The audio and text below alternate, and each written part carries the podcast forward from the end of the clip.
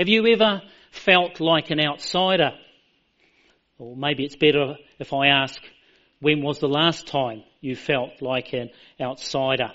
Uh, maybe it was a teenager and it was Monday morning and you discovered that all your friends except you had been invited to a beach barbecue on Sunday and you felt like an outsider. Uh, maybe you tried with your friends to get into the school basketball team and only you were cut out and you spent the season on the sidelines and you, and you felt like an outsider. Uh, sadly, most of us don't have to go back to our school days to remember being on the outside. Think of those who suffer illnesses that restrict what they can do while other people get on with their lives. Or a couple who can't have a family but watch all their friends celebrate as their children reach milestones.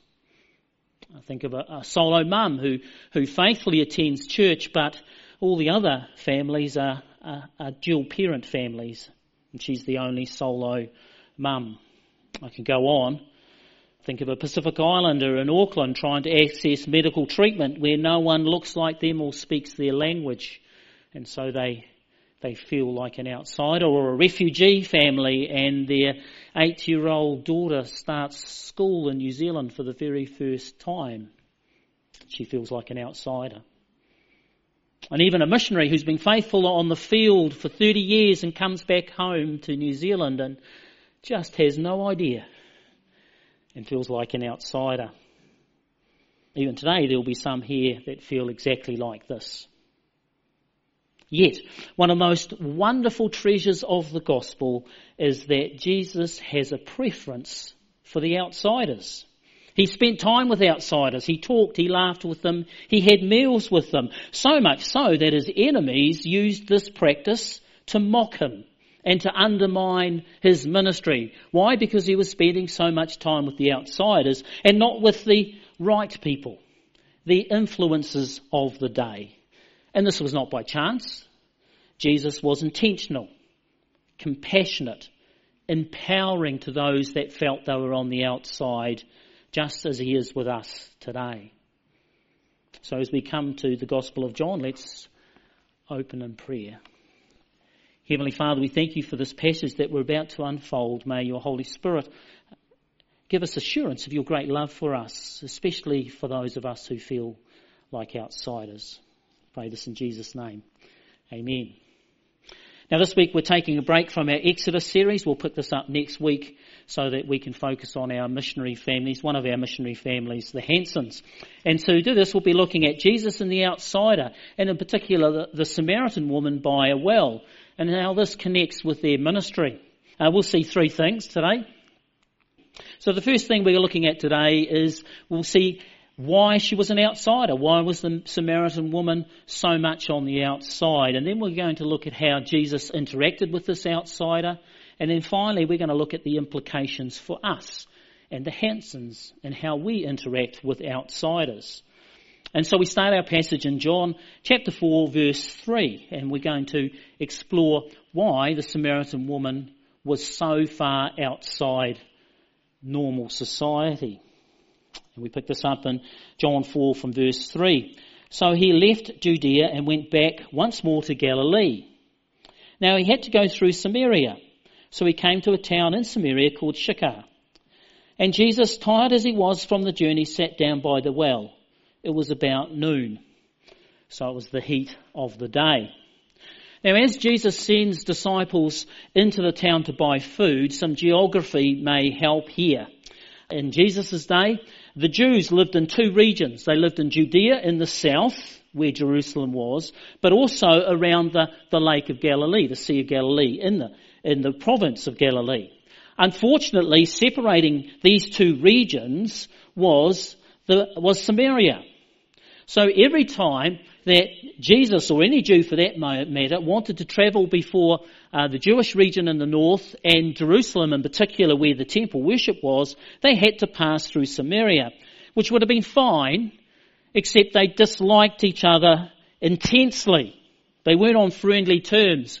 There's a passage in Luke which helps describe or, or open up how unfriendly the Samaritans and the Jews were. Luke chapter 9 verse 52.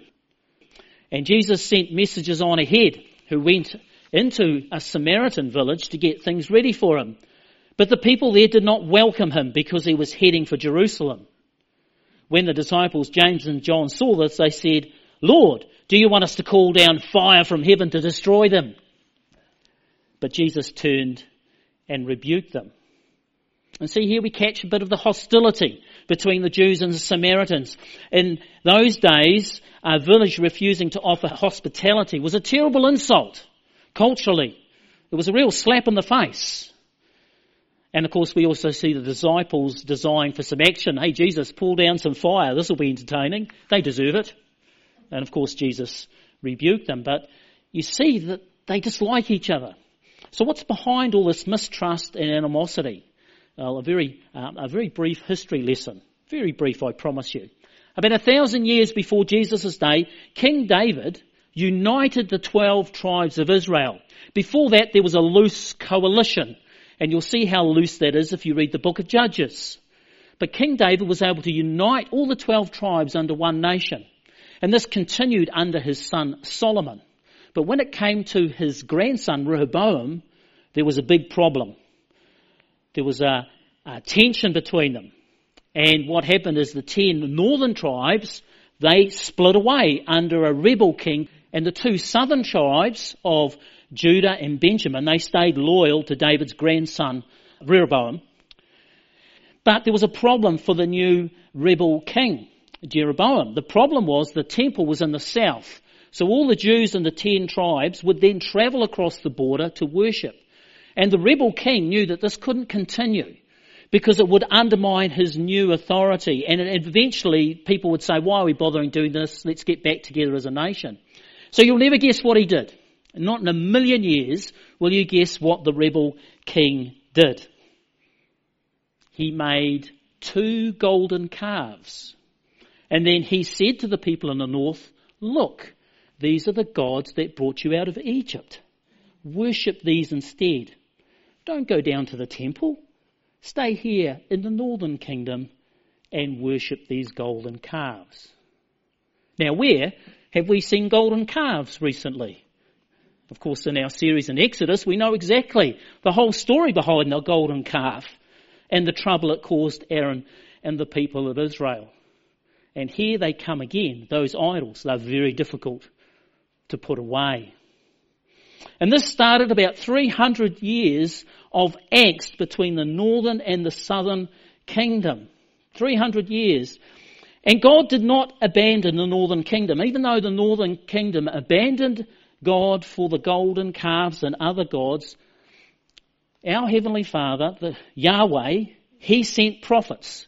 The two most famous prophets in the Old Testament are Elijah and Elisha and they went to the northern kingdom to call them back to God.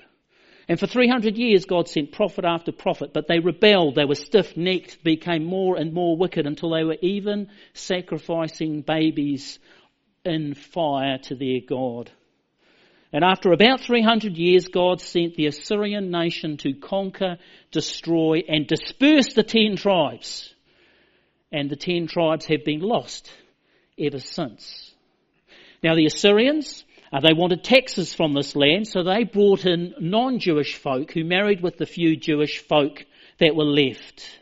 And their capital was Samaria. And so, from the Jews in the south that basically remained loyal during this time, when they looked at the Samaritans in the north, they saw idol worshipping half-breeds. And they detested them. And they remembered the war and they remembered that their great great grandfather had been killed by the Samarians and those feuds did not die. And so in Jesus' day, there was serious animosity between the Jewish folk who felt they remained faithful and to the Samarians who were worshipping other gods. And so this is the background between the two. The trouble is that any Jewish person from the north who wanted to worship God in Jerusalem had to travel through that border. And there was often problems. So Jesus, he'd been in the temple. He and his disciples are travelling back north to Capernaum where they'd based their ministry. And on the way, they stop for a drink of water and food. Jesus has sent the disciples off he probably said, now this time we won't be calling fire on anyone. you know, if they won't give us food, be polite. But anyway, as Jesus is waiting, we pick up the story in verse 7. When a Samaritan woman came to draw water, Jesus said to her, Will you give me a drink? The Samaritan woman said to him, You are a Jew and I am a Samaritan woman. How can you ask me for a drink? For Jews did not associate with the Samaritans. Now we know the background behind the woman's words. She's saying, why are you a Jew speaking to me? For I'm both a Samaritan and you don't like Samaritans, you Jewish folk, and I'm also a woman. Why are you speaking to me, an outsider? And this brings us to the conversation and how Jesus speaks with this outsider. And as he does, we begin to realize much more about this woman. It gets more interesting. For as Jesus talks with her, we soon realize that, that she's more of an outsider than we first thought. In all likelihood, the Samaritan woman is an outsider among her own people. How so? Well, listen to the conversation as it progresses in verse 16. He told her, Go call your husband and come back. I have no husband, she replied. Jesus said to her, You are right when you say you have no husband. The fact is, you've had five husbands, and the man you now have is not your husband. What you have just said is quite true. Now, even in our permissive culture, it raises an eyebrow when we meet someone who's been married five times and is in a de facto relationship. Now, in any traditional culture today and back then, that would be scandalous. Absolutely scandalous. And it might also explain why she is collecting water alone in the heat of the day. You see, what would have happened that morning is that the ladies would have got together with their water jars and they would have got together in the cool of the morning and they would have come out and they would have chatted and caught up on all the news of the village and they together would have drawn water and they would have gone back. But this woman comes alone in the heat of the day. Why? Because she is an outsider among her own people. She is on the outside because of her lifestyle. This lady is an outsider among outsiders. But the wonder of the gospel is that Jesus spoke with her. He asked her for a drink. He listened to her questions and did not dismiss her questions, but took them seriously and engaged with her questions. And then he shared the good news with this outsider of the outsiders. And what was the good news that he shared? Well, he said to her in the heat of the day, when they were both very thirsty, he said he could give her living water that would quench the deepest of her thirsts. And then he said he himself was that living water. And then listen to the climax of their conversation. Listen to the climax, verse 25. The woman said, I know that Messiah, called Christ, is coming. When he comes, he will explain everything to us. Then Jesus declared, I, the one speaking to you, am he. Isn't that astounding? Here's Jesus spending time with an outsider among outsider, gently, respectfully, compassionately, he revealed himself to someone who least deserved it. You see, in the Gospel of John, who is the first person that Jesus declares himself to be the Christ? Is it John the Baptist? Is it, is it his disciples? Was it just in the temple a day or two before when he had um, spoken in the temple? Did, did the temple goers who worship God, did he declare to him that he was the Christ? No. In the Gospel of John, the first person he declares that he is the Christ is to an outsider among outsiders. You see, Jesus' priority is for these outsiders. Now, it's not that he didn't engage with the people that were in, you know, the in people, the people that were in with the religious people, the people that were in with political, the rich people. It's not that he didn't engage with those people. It's just that he had a priority for the outsiders. And the disciples, they had not um, been wasting their time at all. They had been busy and they come back. Verse 27. Just then the disciples returned and were surprised to find him talking with a woman. But no one asked him, what do you want? Or, what are you talking, why are you talking with her? So the disciples, they are very surprised that a rabbi like Jesus, a man, was talking to a woman, but especially a, a, a Samaritan woman. Meanwhile, the woman decides it's time to go. Oblivious to the looks of mistrust and the sneers from the disciples, we read this in verse 28. Then leaving her water jar, the woman went back to the town and said to the people, Come, see a woman who told me everything I ever did. Could this be the Messiah? They came out of the town and made their way towards him. The outsider of all the outsiders goes to other outsiders and invites them to Jesus.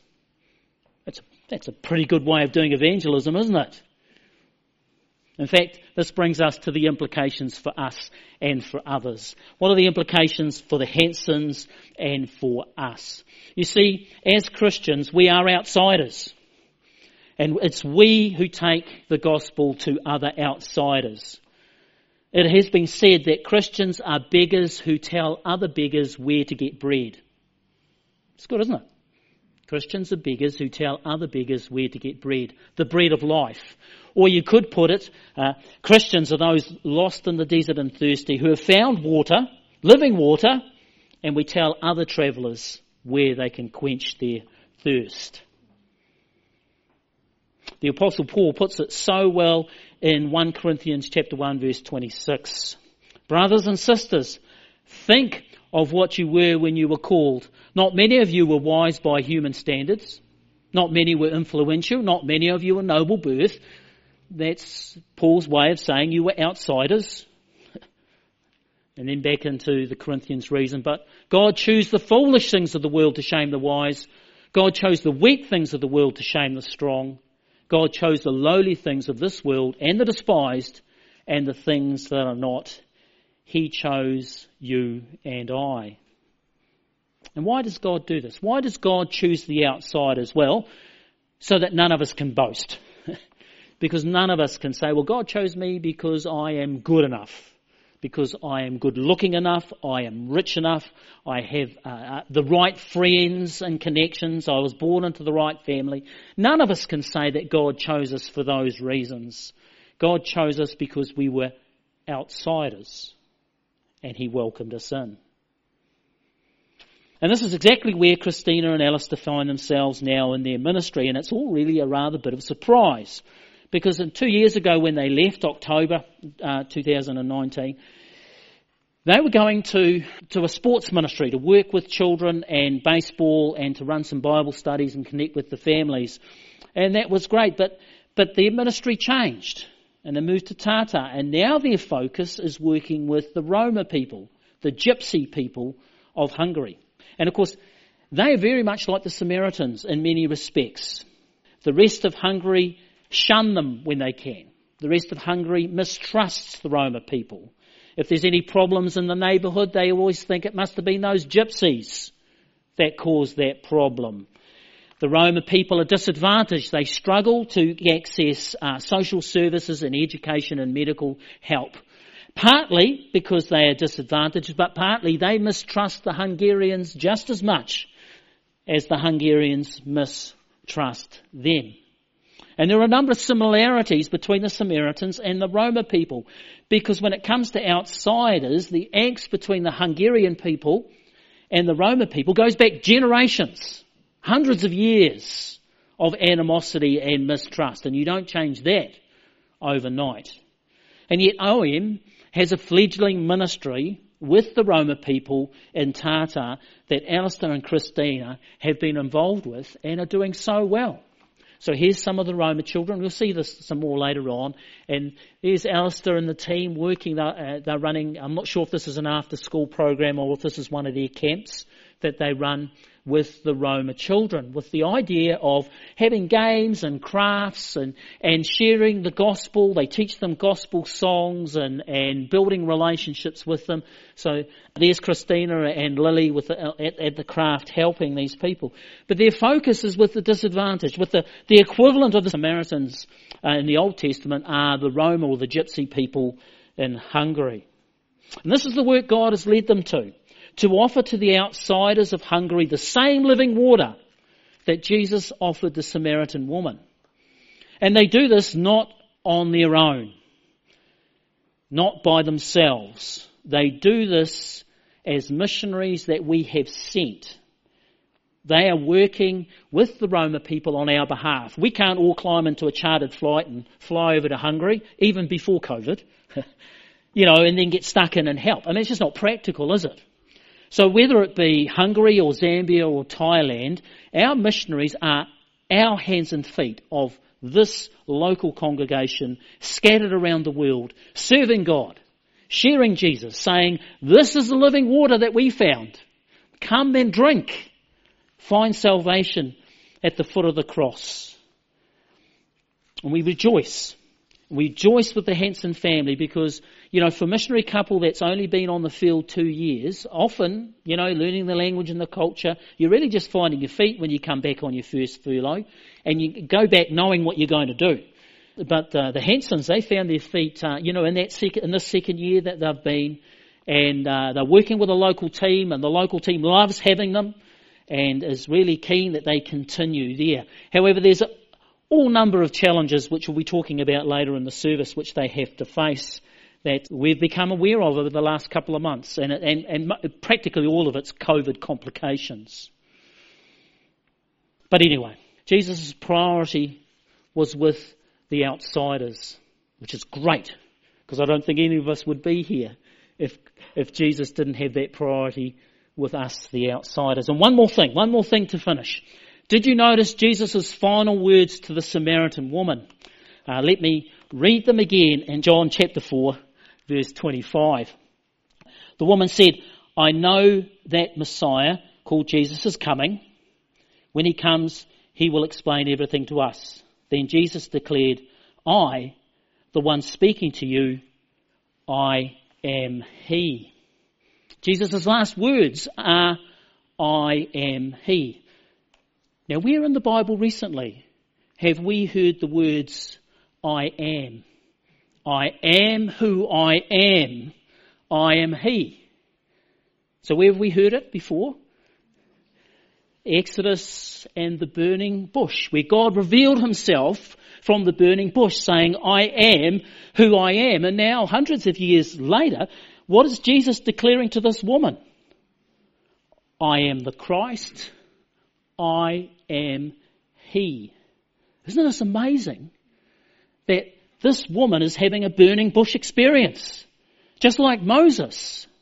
She doesn't know it, but she's on holy ground before the Christ, the Son of the living God. And so on this hot, burning, sun down, dusty well in the middle of nowhere, an outsider among outsiders, to this woman, Jesus declares herself to be the great I am. And Jesus didn't do that to Herod, who was the king of Palestine at that time. He didn't do it to the high priest. He didn't do it in the temple. He didn't even do it on the Sermon of the Mount. He did it to an outsider of outsiders who now went and told everyone else, come and meet the Messiah. And not too long after this encounter with the woman at the well on another hot and dusty day, under a blazing sun. But this time, not just one, there were crowds and they were mocking. And the high priests were jeering. And Jesus became the ultimate outsider as he hung on that old wooden cross. And even Jesus' friends turned their back on him. And he was alone. And he breathed his last and cried, It is finished. But we know the story and the story thrills our hearts. For three days later, three days later at the break of dawn, a cheer rose up in heaven. The angels shouted and heaven clapped its hands and God rose from his throne declaring, welcome home, son. Welcome home. And so too, we delight in the great I am, the Christ, who became the ultimate outsider. So we who were locked outside can now be brought inside so that we too can be embraced by our Heavenly Father and hear these words from His mouth. Welcome home, daughter. Welcome home, son.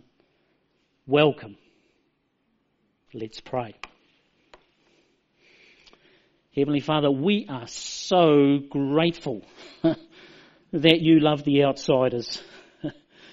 and we think of that woman who was a nobody of nobodies, an outsider of outsiders, but to that person Jesus said, I am the Christ. I am the I am. And we thank you, Lord, that in your own way, by your Spirit, you have also said that to us. So remove that veil from our hearts so that we can see Jesus more clearly, Lord.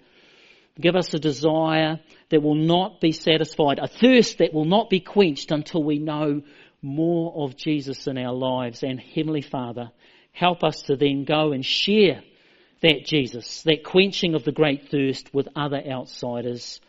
We pray for Christina. We pray for Alistair. We pray for the family, Lord, and what they're doing over there. And thank you that you've given the heart too for the outsiders. And pray that you will Bless their ministry. Release the resources that they need, Lord, so that they may serve you on our behalf. We pray this in Jesus' name. Amen.